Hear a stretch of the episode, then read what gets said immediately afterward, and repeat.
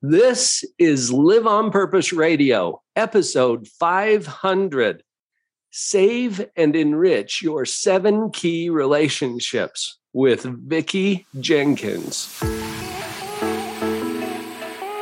Now is the only time to create and live the life you love. I'm Dr. Paul Jenkins the positivity psychologist. My job is to connect you to powerful positive psychology principles that immediately upgrade your relationships, business, and mental health.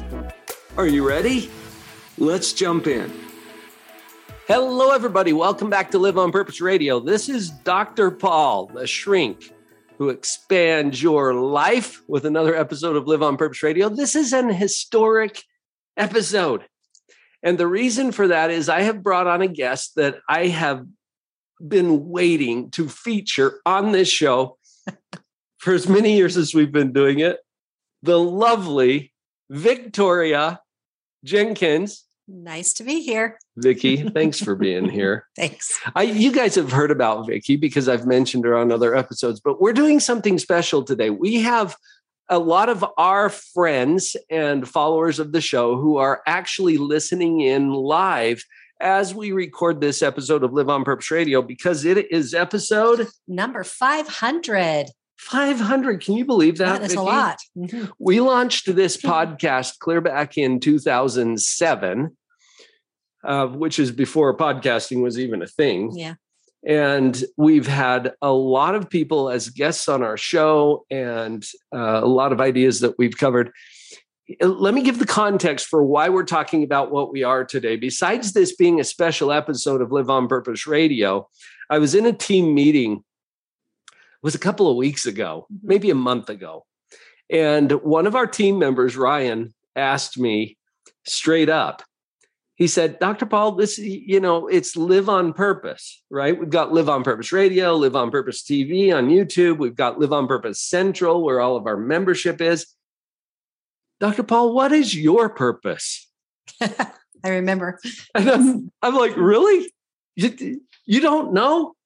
And it didn't take it, it didn't take any thought for me to respond. In fact, it's funny that our kids, you remember back in school, they'd ask, What did your dad do? and they would respond, Well, he, do you remember? Yeah, Lindy would always say, He saves and enriches key relationships.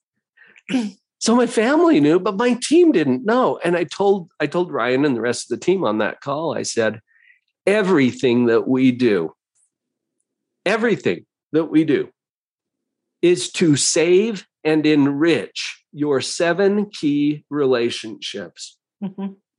He's like, wow, I, I don't think I've ever heard that from you. And I continued, we do that through the application of proven principles that are guaranteed to save and enrich your seven key relationships. Mm-hmm. And then he's like, what are the seven key relationships? Which you might be wondering too. So that's what that's what we're here for. That's what we're here for today. And these are in order. Okay. I want to emphasize this because as a professional psychologist now in practice 30 plus years, I have seen people adjust the order of these relationships unsuccessfully. The people who experience the most joy and fulfillment and satisfaction in their key relationships keep them in this order. And this is just my opinion, but I've earned it through 30 years of clinical right. practice. And Vicki, you have helped me to learn these because you kind of show up in my key relationships list. Yes, but it might surprise people that I don't show up until number three. That is true. and so let's see what what these are in order. Let's start with number one. Your first key relationship is the one that you have with your creator. Now, I'm not here and we're not here as your spiritual guides or your ecclesiastical support. We're just acknowledging how important it is for people to come to terms with their source, where they're from. And different people have different understandings of who or what their creator is, what's at that level of their relationships. um, it's really foundational to the other relationships. And I've found that when this one is solid for people, mm-hmm. it's a lot easier for them to manage all of the other key relationships, the other six that we'll be talking about here today. Any thoughts about that, Vicki, that you want to share?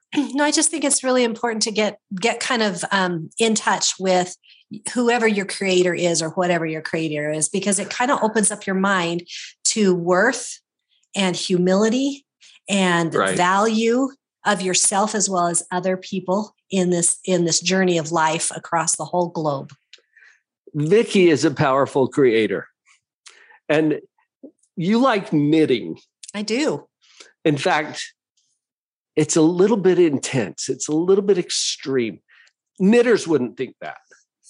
but, but, people from she has a t-shirt, for example. Tell them about your t-shirt. t-shirt says, I, I can't remember how something like what people who knit do. And it's like my favorite pastime. Yeah. Just like think about knitting, do knitting, watch people do knitting, read about knitting. knitting do yeah. I don't think I'm that bad, but well, this is an example of creation. And everything that you create, Vicki, as you're knitting has a purpose. Mm-hmm. And when you were saying that our relationship with our creator sort of leads us into that next thing. Well, what is the purpose then? Because nothing is created without purpose. Right. And if if our relationship with our creator is solid, we also start to understand the purpose better of why we're here. And that purpose changes everything. Right. Just like this conversation I had with my team when yeah. what's your purpose, Dr. Paul? Oh, that would be helpful to know. Yeah, exactly. we want to build it. Take us into relationship number two, Vicki. So, relationship number two is the relationship you have with yourself. And this kind of uh-huh. surprises people sometimes that relationship you have with yourself. But honestly, if you, the, the people who um, are probably the most happy or content in their world mm-hmm. are the mm-hmm. ones who feel good in their own skin. They know they have their back. They know that they, their own back, their own back. Yeah. They have their own back. Is they recognize that it's not up to anybody else to make them happy, but it's up to themselves to make them happy themselves happy. And, eh, you know, one of my um, mentors yeah. in in this is Jody Moore. I listen to her all the time because that's where mm-hmm. I think she really shines as helping people see that that relationship with yourself is key before you can even go into the relationships with other people. Right. It, it, as you can see, we're putting these in a particular order because everything that's higher on the list affects everything that's lower on the list. Right. And I think one of the big things is as you come to have a really good understanding of the relationship with yourself, you see, you see that you have ups and downs, uh, you know, good sides, bad sides, that you're mm. you're really good half the time and you're kind of failing half the time. And as you understand that, I think it helps you show up differently. It also helps you accept other people where they're at, which is so important in relationships because as mm-hmm. we come to relationships with a judgment, we lose a lot of the connection we might have with other people.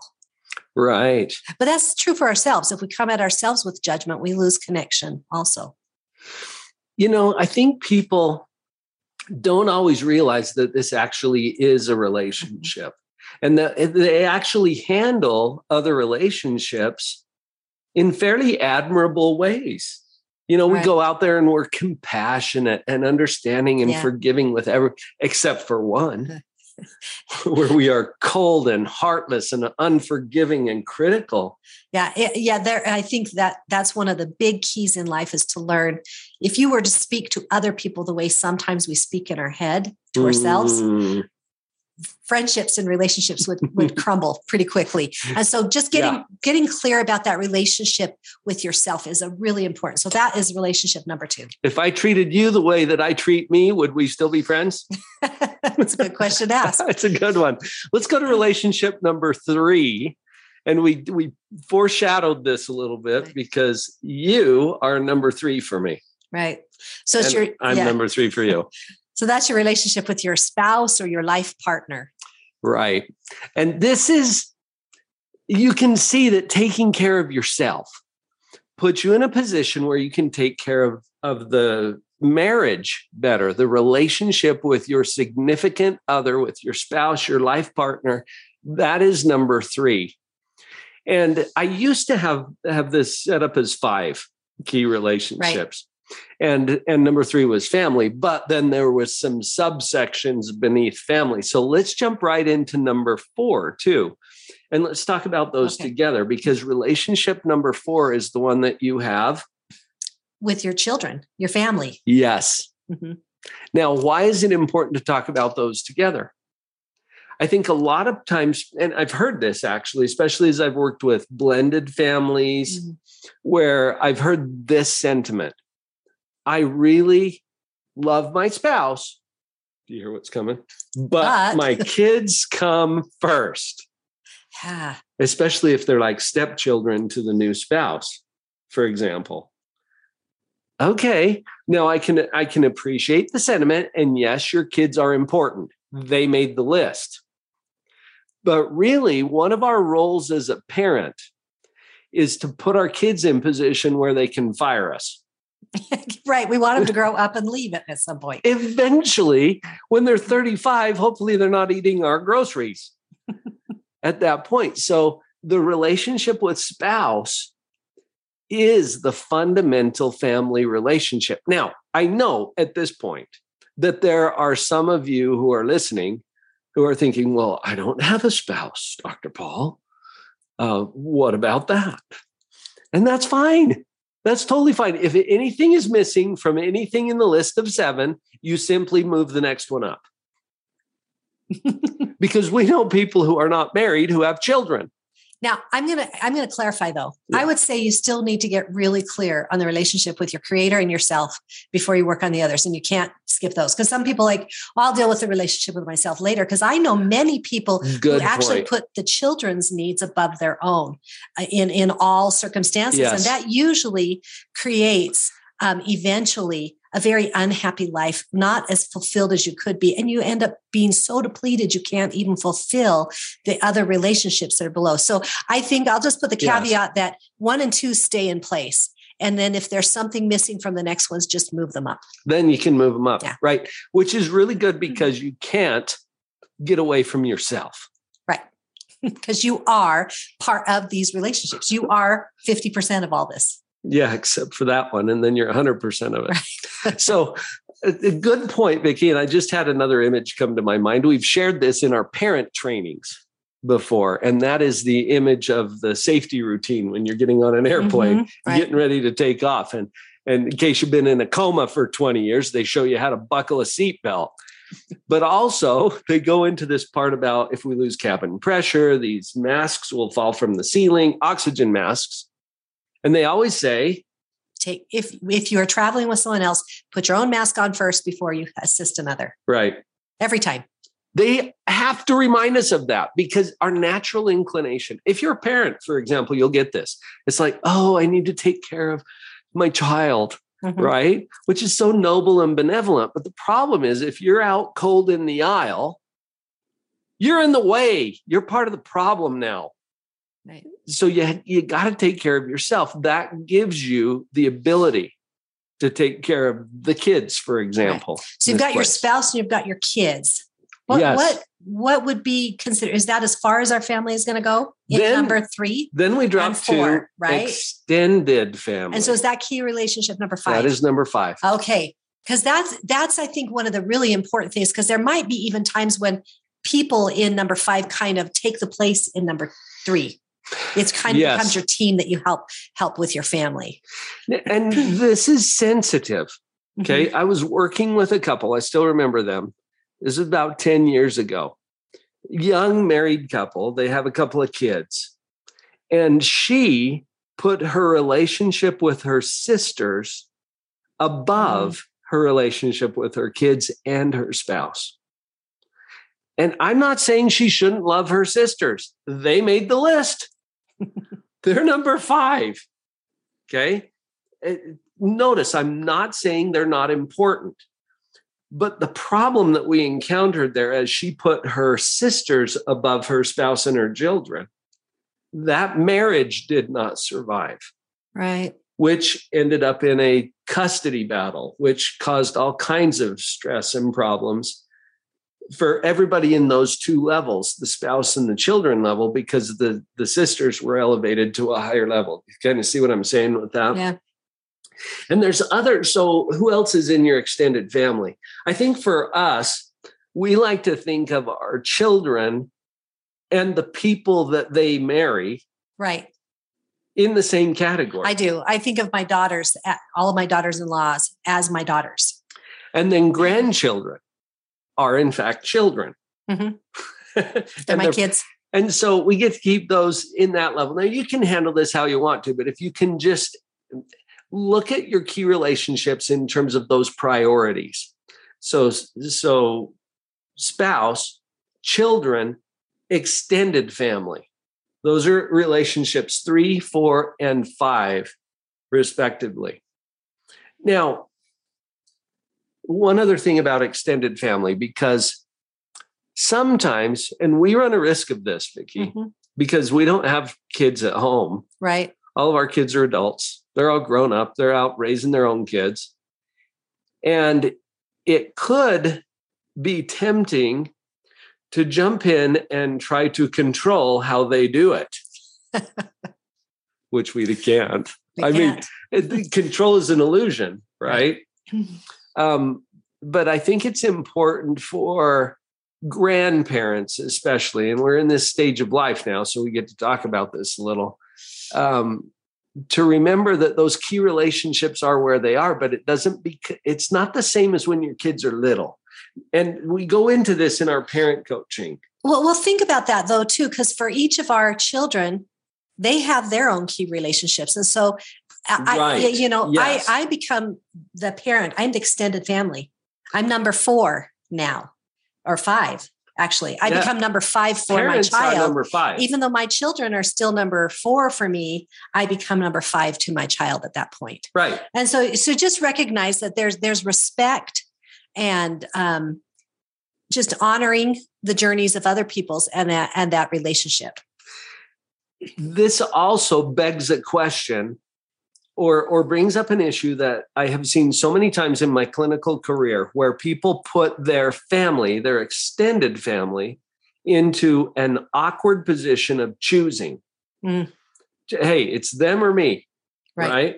Now, if you're a parent of an adult child, you would never want to put your child in the position of, hey, it's your spouse or us. Because your child better choose You know who their they spouse. should choose. Right. so don't don't put them in that situation. Yeah, we could probably get into that. Each in of the, each of these relationships we can get into more, but let's just give you the five. So we've got well the Okay. first five we've given them, right? Yes. So we've got our creator, ourself, um, the spouse or significant other, then our children and our extended family. Where Right. do we go for number six? Because I feel like we've kind of hit all of them important relationships in life. We got two more. so what's number six? Re- Key relationship number six is other people. Yeah. So notice we haven't talked about everybody yet. We've just talked about people you're related to. So when we get to relationship number six, here's an interesting thing that happens. When we cross from five into six, we also can start talking about economics. Hmm. because as long as you're creating value for or serving one through five, there is not an economic exchange for that.